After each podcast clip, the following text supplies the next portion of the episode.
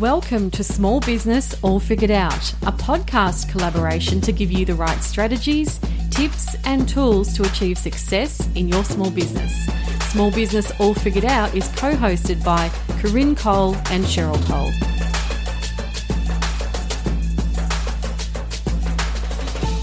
Welcome to another special episode of Small Business All Figured Out, where we will be focusing on the JobKeeper payment and what it means for you as a business owner, a sole trader, and by default, an individual taxpayer.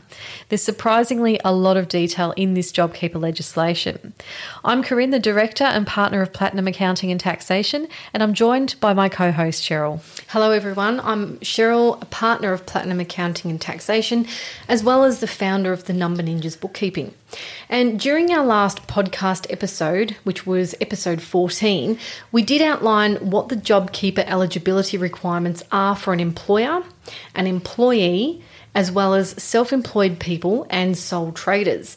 And what we want to do in this episode is clarify some of the common questions that we're being asked by business clients and employers in this past week about JobKeeper payments and explain what you need to do in a practical sense to access the payments. And the JobKeeper payment, as everyone knows by now, is a wage subsidy that will be paid via the ATO to eligible businesses that are impacted by the coronavirus. And the subsidy will be paid for a maximum period of six months from the 30th of March 2020 up until the 27th of September 2020. It will be paid to eligible businesses monthly in arrears with the first payments to employers commencing from the first week of May 2020.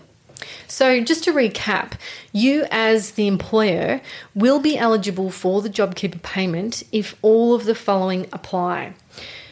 On the 1st of March 2020, you carried on a business in Australia. You employed at least one eligible employee on the 1st of March 2020. Your Im- eligible employees are currently employed by your business for the fortnights that you plan to claim for, including those who have been stood down or rehired after the 1st of March. And you satisfy the decline in turnover test, and we'll talk more about that in just a moment. So, if you're a sole trader, a partnership, company, or trust who does not have employees, you may still be eligible for JobKeeper payment, but again, we'll cover more on that in a moment. So, there are employers or businesses that will not be eligible for the JobKeeper payment scheme, and most relevant to our listeners will be a company in liquidation or an individual who has entered bankruptcy.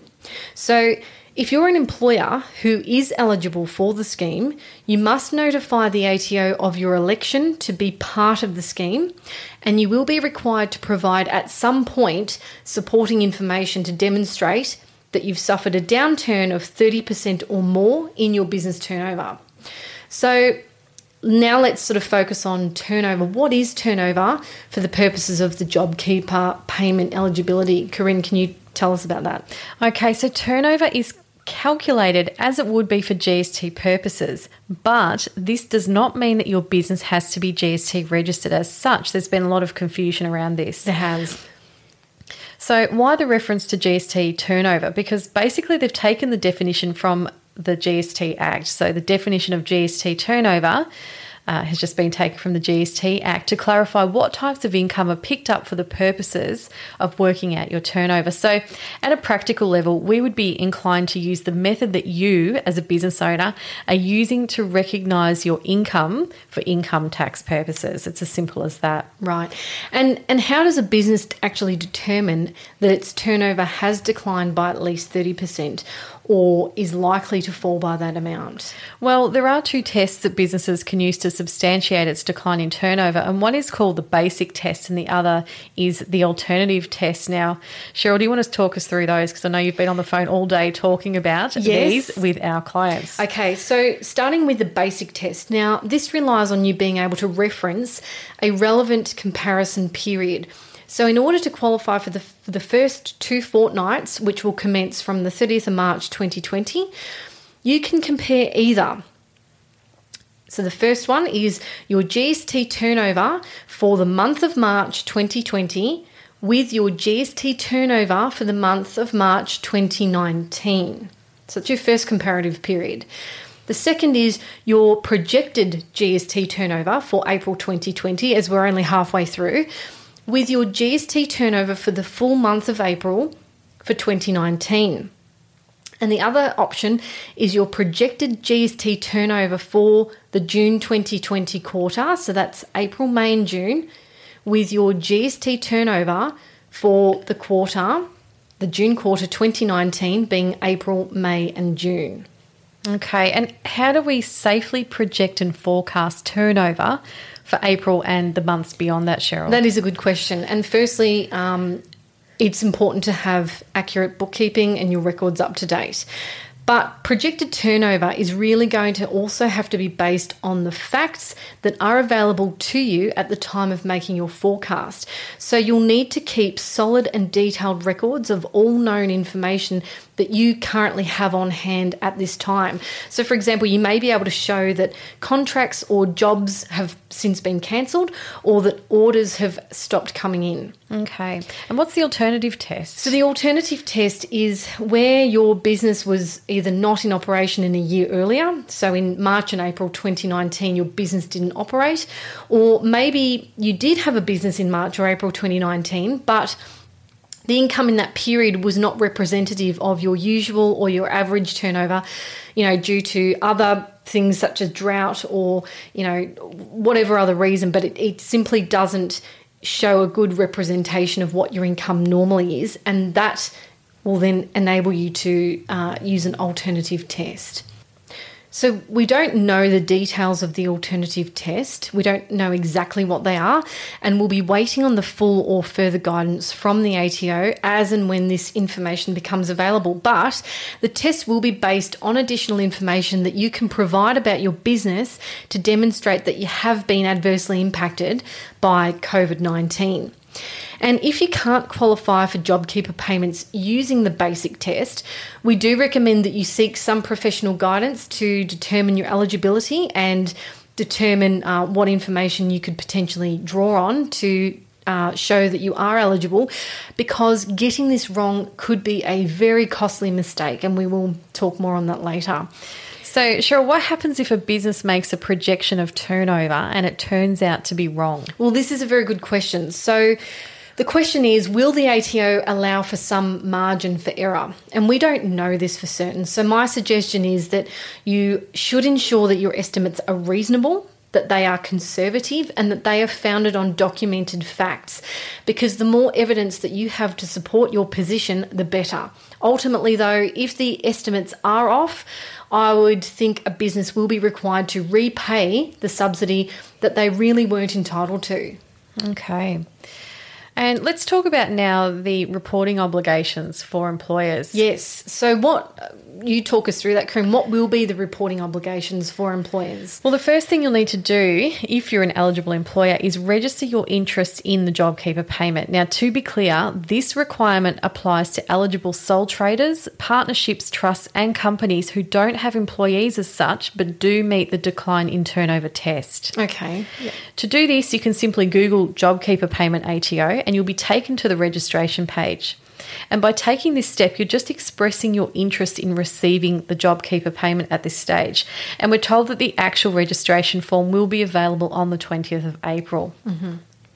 And what's really important to know is enrolment must be completed by the 26th of April if you want to receive JobKeeper payments for the month of April. Right. So if you're intending to claim it from the date it started, the, the 30th. 30th of March, you have to have completed the enrolment by the 26th of April. And that doesn't really give people much time. It doesn't. You have to act really quickly. Um, and this also requires the business to estimate the number of employees it intends to claim the JobKeeper payment for. So mm. there's a lot happening there in a short space of time. Yep.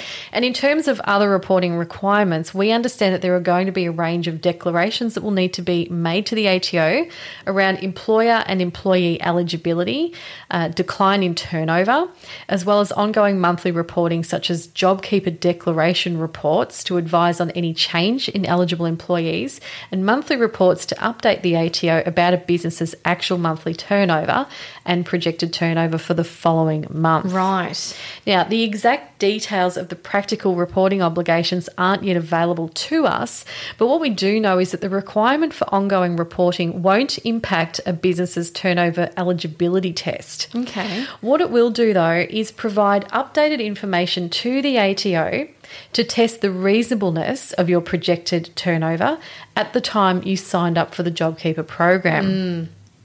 And what's interesting is that the legislation states that this monthly reporting information is not intended to verify the accuracy of a business's projection, but rather it's intended to ensure that there's good information on which to assess the economic impact of the coronavirus on a monthly basis throughout Australia. Right. And look, this is probably true. Mm-hmm. However, I personally believe that this will be a really good source of real time data for the ATO to begin conducting some audits. Definitely. And we'll talk about integrity measures and the anti avoidance rules later on in the episode. Yeah. So, look, there is going to be extra administrative work involved for those employers and sole traders and self employed type businesses who enrol for the JobKeeper program, and it will place a lot of responsibility on business owners over the next six months.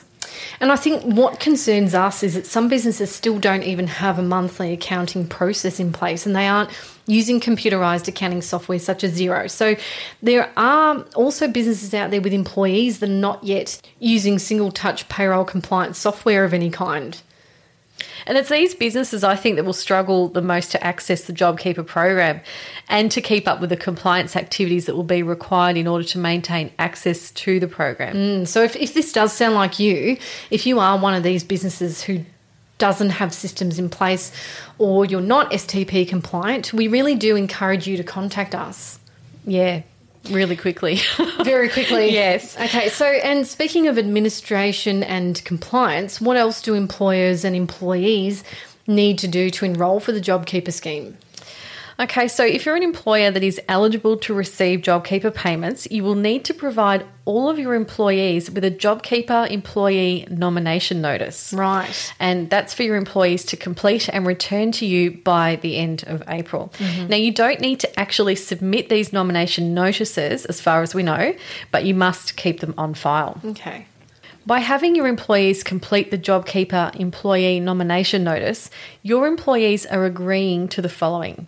Firstly, they agree to be nominated by you as their employer and participate in the JobKeeper scheme with you as an eligible employee. Secondly, they confirm they have not agreed to be nominated by any other employer. And lastly, they're also agreeing that they do not have permanent employment with another employer if they happen to be employed with you as a casual employee. Then you'll apply for the JobKeeper payment with the ATO and complete their requisite forms, which will naturally include details of your eligible employees. After that, you must advise all eligible employees in writing that you have in fact nominated them under the JobKeeper scheme. Now, this step needs to be done within seven days of you applying for the JobKeeper scheme, so it does need to be done by the 4th of May. Hmm. And beyond that, you'll have to undertake the monthly reporting obligations with the ATO to reconfirm that your eligible employees have not changed, or of course to advise of any changes regarding eligible employees. Okay, so can employers who enrol in the JobKeeper scheme pick and choose which employer employees will receive this JobKeeper payment? No. So once you decide to participate in the JobKeeper scheme as an employer, your eligible employees have agreed to receive the JobKeeper payment from you. Uh, so you must ensure that all of these eligible employees are covered by your participation in the scheme. Right. So this includes all eligible employees who are still actively working for you, have been stood down after the 1st of March, or have been terminated after the 1st of March but have been rehired to work Okay. in your business. As an employer, you cannot select or cherry pick which eligible employees will be part of the JobKeeper scheme because it's a one in all in rule. Right.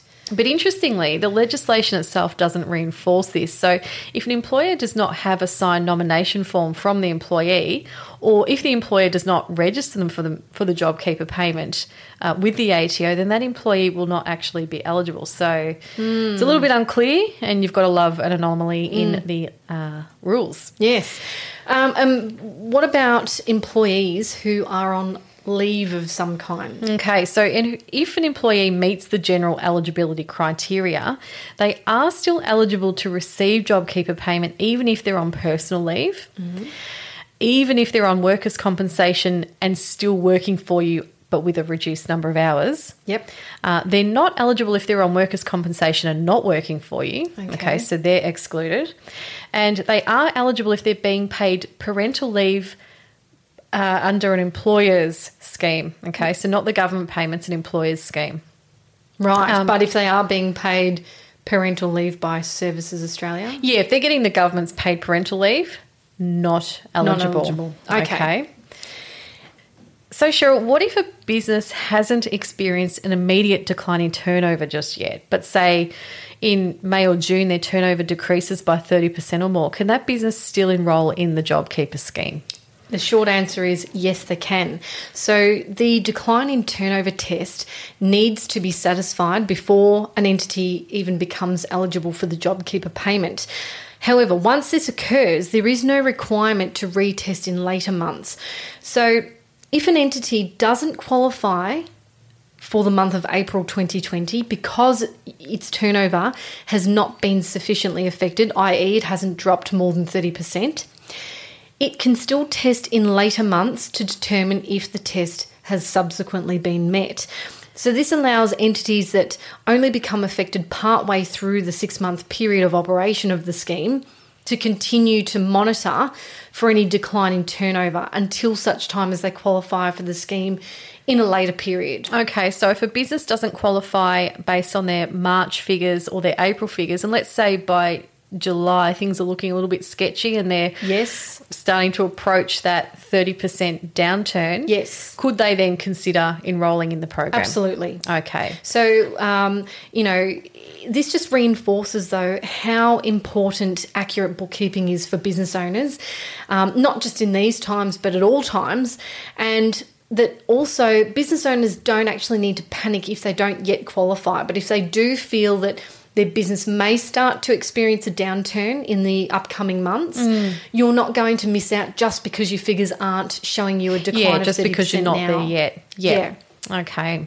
Now, the next question is Are there any specific rules for casual employees with respect to the JobKeeper payment? Well, yes, there are. So, casuals who have worked for the employer for less than 12 months are not eligible. Okay. Yep. And casuals who are permanent employees of another employer are also not eligible. Right. An example of that might be you're a restaurant owner and you've got some casual employees that do some work of, the, of an evening, um, but they have a permanent job during the day. So they don't qualify under your business. Okay, right. And this also means that Casuals who have been with the employer for 12 months or more are eligible, but the pattern of employment does need to be regular and systemic. So it can't be occasional casual employment and it can't be sort of sporadic casual employment. There has right. to be a bit of a, a, a pattern. pattern and regularity around it. Okay. And what about contractors? Are they eligible for the JobKeeper payment? Well, look, genuine contractors obviously won't class as employees. And if that's the case, they may be able to apply for JobKeeper payment within their own entity. Yes. Okay, yep. if they are eligible. But just ensure that you don't accidentally include contractors. Mm, okay, yes. you'll only end up having to pay it back to the ATO and possibly with interest. Right. And also, another popular question is super guarantee. How does that work with the JobKeeper payment? Okay, so super guarantee is payable as normal on all wage payments that are being subsidised through the JobKeeper scheme. However, no super guarantee is payable on any top up payments to get an employee to that $1,500 per fortnight. So, if your employee would normally earn $1,000 gross per fortnight, you will still need to pay them the $1,500 per fortnight under the scheme. Yep. However, because they only earn $1,000 a fortnight, normally you only need to pay super on the thousand dollars, not the fifteen hundred. And what about employees who have been stood down? Yeah, so if you're an employer who's had to stand down some employees, not realizing that this um, was coming along, the JobKeeper subsidy, uh, you're not required to make super contributions for those employees that remain stood down. Right. And this is because employers have no obligation to pay an employee that's been stood down. So you don't have to pay them at all, but you're choosing to. Um, and if, you know, the employer pays a stood down employee the $1,500 to satisfy the wage condition for receiving the JobKeeper payment, then the entire amount will be disregarded for purposes of superannuation guarantee. Right. And are there any risks to employers who receive the JobKeeper payment in order to pay their staff? And what could those risks potentially be? Yes, there are some potential risks because you, as the employer, are certifying the facts being provided to the ATO and the claim that's being made. The biggest risk is that none of your employees will actually even qualify if you have not physically paid them two lots of $1,500 by the end of April. So it's no good that you've paid your employees something less than $1,500 per fortnight during the month of April. For example, if you have a staff member that's usually paid $1,200 gross per fortnight, unless you top them up by that extra $300 per pay to have them paid a gross amount of $1,500 per pay period by the end of April, then no one is going to qualify. And I think this is the hidden danger. This is the, you know, to qualify um, for the back payment for the month of April that will start being paid in May. Yes. That is the determining factor. That's you right. must have paid any staff member, even if $1,500 per fortnight is not their regular wage, you have to Yeah. That you have made that payment in order to then pay them the back. That's right. You have to bring them up to that. Um, conversely, if your employee normally gets $2,000 per fortnight, you still have to pass on that $1,500, but that's included. It's a subsidy. It's subsidizing their $2,000 wage. Correct. Okay, so that just goes towards, so you've met and exceeded the requirement Yes. in that case. Um, yes. There might be instances where a staff member, let's say, is a full time worker for you. They earn $2,000 per fortnight, um, but you're only in a position to pay them $1,500. Well, that's something you're going to have to sort of look to Fair Work um, and the industry award that they're um, paid under to see what can be done there. That's a separate matter. Yes. Um, but you don't want to be doing anything that breaches your Fair Work obligations. Absolutely. Um, What's another risk? Another risk would be that where you inadvertently pay employees who don't meet the eligibility requirements, uh, you will be required to pay back the overclaimed amount of the JobKeeper subsidy and possibly with interest on top. And per the legislation, you won't have any ability to claw back those payments from employees who've received the JobKeeper payment from you. Right. So if you get it wrong, it's going to get expensive. Mm. The other risk is in the turnover projection that you make to support your 30% or more decrease in revenue. Right. If it's found that you were you as an employer were receiving JobKeeper payments when in fact you should not have been, perhaps your turnover projection was way off and your revenue didn't decline to the extent you thought it would, you will find yourself having to pay back the JobKeeper payment. Wow. If you're a sole trader or a self employed type of business, you'd find yourself having to pay back the amount of JobKeeper that you effectively receive for yourself. Um, so that's 13 payments Of of $1,500. 1500 Yep. Yep.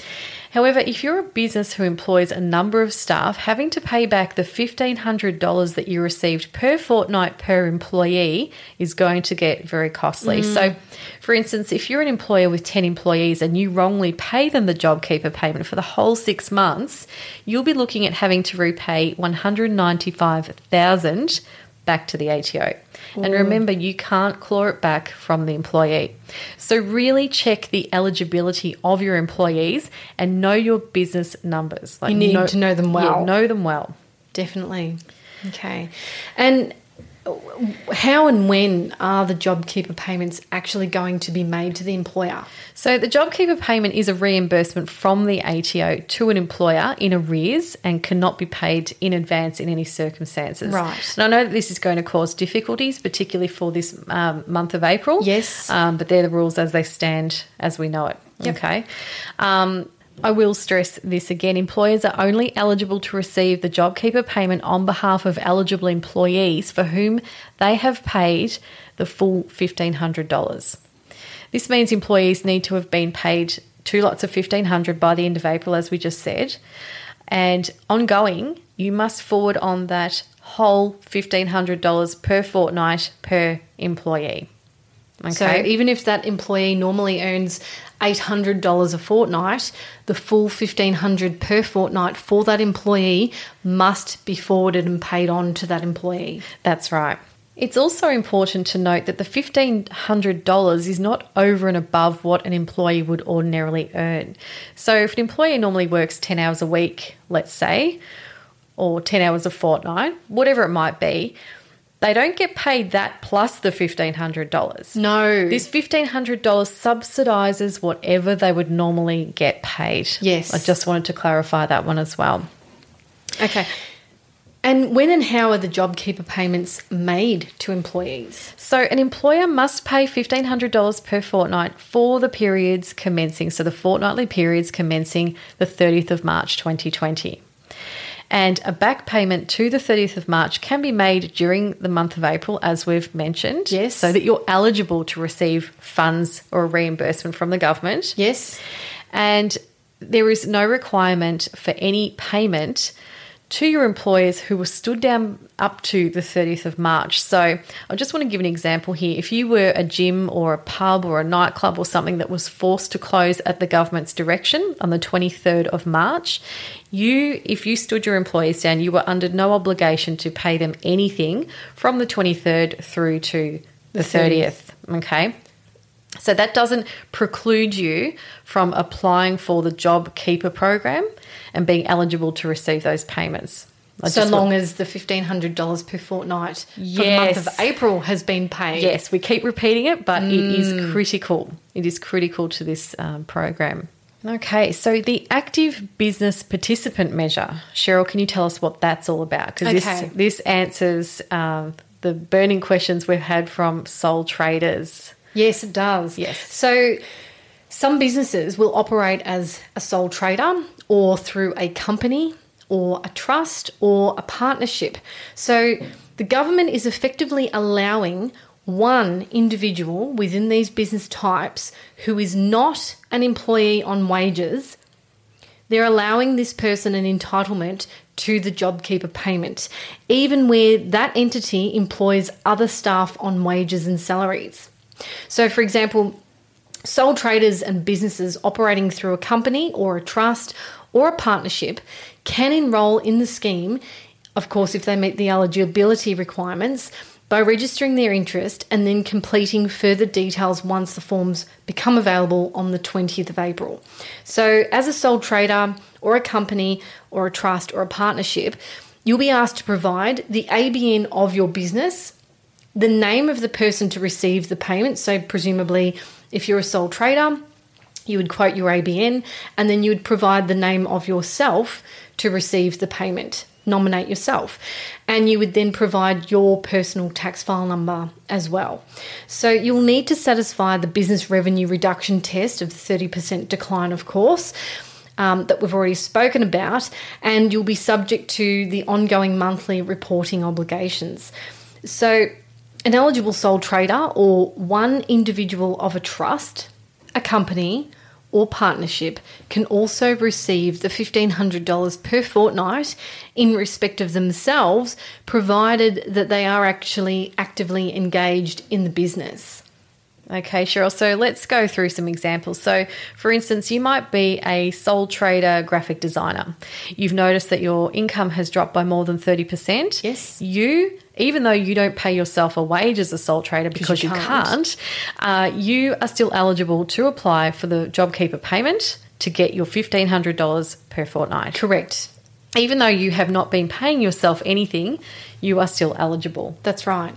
So let's say you're a sole trader with employees. Obviously, if your decline in turnover is more than 30%, your employees will be eligible for JobKeeper payment through you, and you yourself will be eligible to apply and receive it as well. Let's look at a partnership. So we have two partners of a partnership running a business of some sort. They do have employees, but partners of a partnership can't employ themselves. Correct. Those partners, unfortunately, are not both eligible for the $1,500 per fortnight. Their employees are, but they aren't. They must choose one. Only one partner of a partnership is eligible. Right. So, another example could be a trust. You may operate through a trust, you do not employ yourself within the trust. You may also work in the trust with people in your family, and none of you are employed by the trust on wages. You are instead all potential beneficiaries of that trust. Now, again, only one beneficiary of that trust can be nominated to receive the JobKeeper payment. So even if you had yourself, your husband, and two children working in the business, all beneficiaries, only one can be nominated as the JobKeeper recipient. And it's very similar for a company as well. Correct. Only one non salaried director or shareholder is eligible for the JobKeeper payment. Um, and they have to be an active participant of the business. That applies to all structures. Whether it's the, the trust beneficiary, whether it's the company director, um, the partner in the partnership, you must be actively involved in the business. That's right. And as we just mentioned earlier, for these types of individuals and businesses, there is no requirement for a minimum $1,500 payment to be made to them as they are not classed as employees. When the relevant individuals are nominated, you'll need to provide the bank account details of that individual, and the JobKeeper payment will actually be made directly to them from the ATO. Now, Corinne, are there any integrity measures that have been put in place around the JobKeeper payment? Yes, there are. So, businesses, individuals, and entities that deliberately enter into a contrived arrangement with the dominant purpose of reducing their turnover in order to gain access to the JobKeeper payments will not be entitled to the payment and if they're caught, general interest charges will apply on the overpaid amount that they're going to have to repay. In addition, significant administrative as well as criminal penalties are also likely to apply to the parties involved in such schemes. Mm. You, as the employer, are certifying all information that's provided to the ATO. It's your obligation to assess employee eligibility Yep. based on the information they give you, of mm-hmm. course. It's your obligation to advise the ATO of any changes in your circumstances. We have no doubt that audit reviews will certainly ensue from the COVID 19 pandemic period. Definitely. No doubt about that. Data will definitely be cross referenced with Services Australia. And data matching with other agencies will certainly be undertaken to identify false claims or ineligible employees, such as those who are not holding the appropriate visas and residency Yes. status. And to wrap up the podcast, how is the JobKeeper payment handled in the books of a business? Okay, so if you're entering this into your Xero file, your MYOB file, or whatever system you use, it is recorded as assessable income without GST. Right. It's as simple as that. Excellent. So that does bring us to the end of this special episode, which has outlined the details of how you, as an employer, will determine your eligibility for the JobKeeper payment, the need for $1,500 physical wage payments that must be made to your employees in the two fortnights in April and all fortnights beyond in order for your employees to be eligible for the JobKeeper payment the registration process and the documentation that will need to be completed by you and your employees, how to assess whether you have satisfied the decline in turnover test, which is the basic test and the alternative test, your monthly reporting obligations to the ATO over the next six months. Household traders and other self employed type individuals can go about registering for the JobKeeper payment, and of course, the integrity measures that will ensure fair access to the JobKeeper scheme. If you like this episode, please subscribe to Small Business All Figured Out. And if you know someone else who will get value out of it, please go ahead and share it. You can find our podcast wherever you listen to podcasts, including Spotify, Apple Podcasts, and Google Podcasts. Thanks for listening, and bye for now.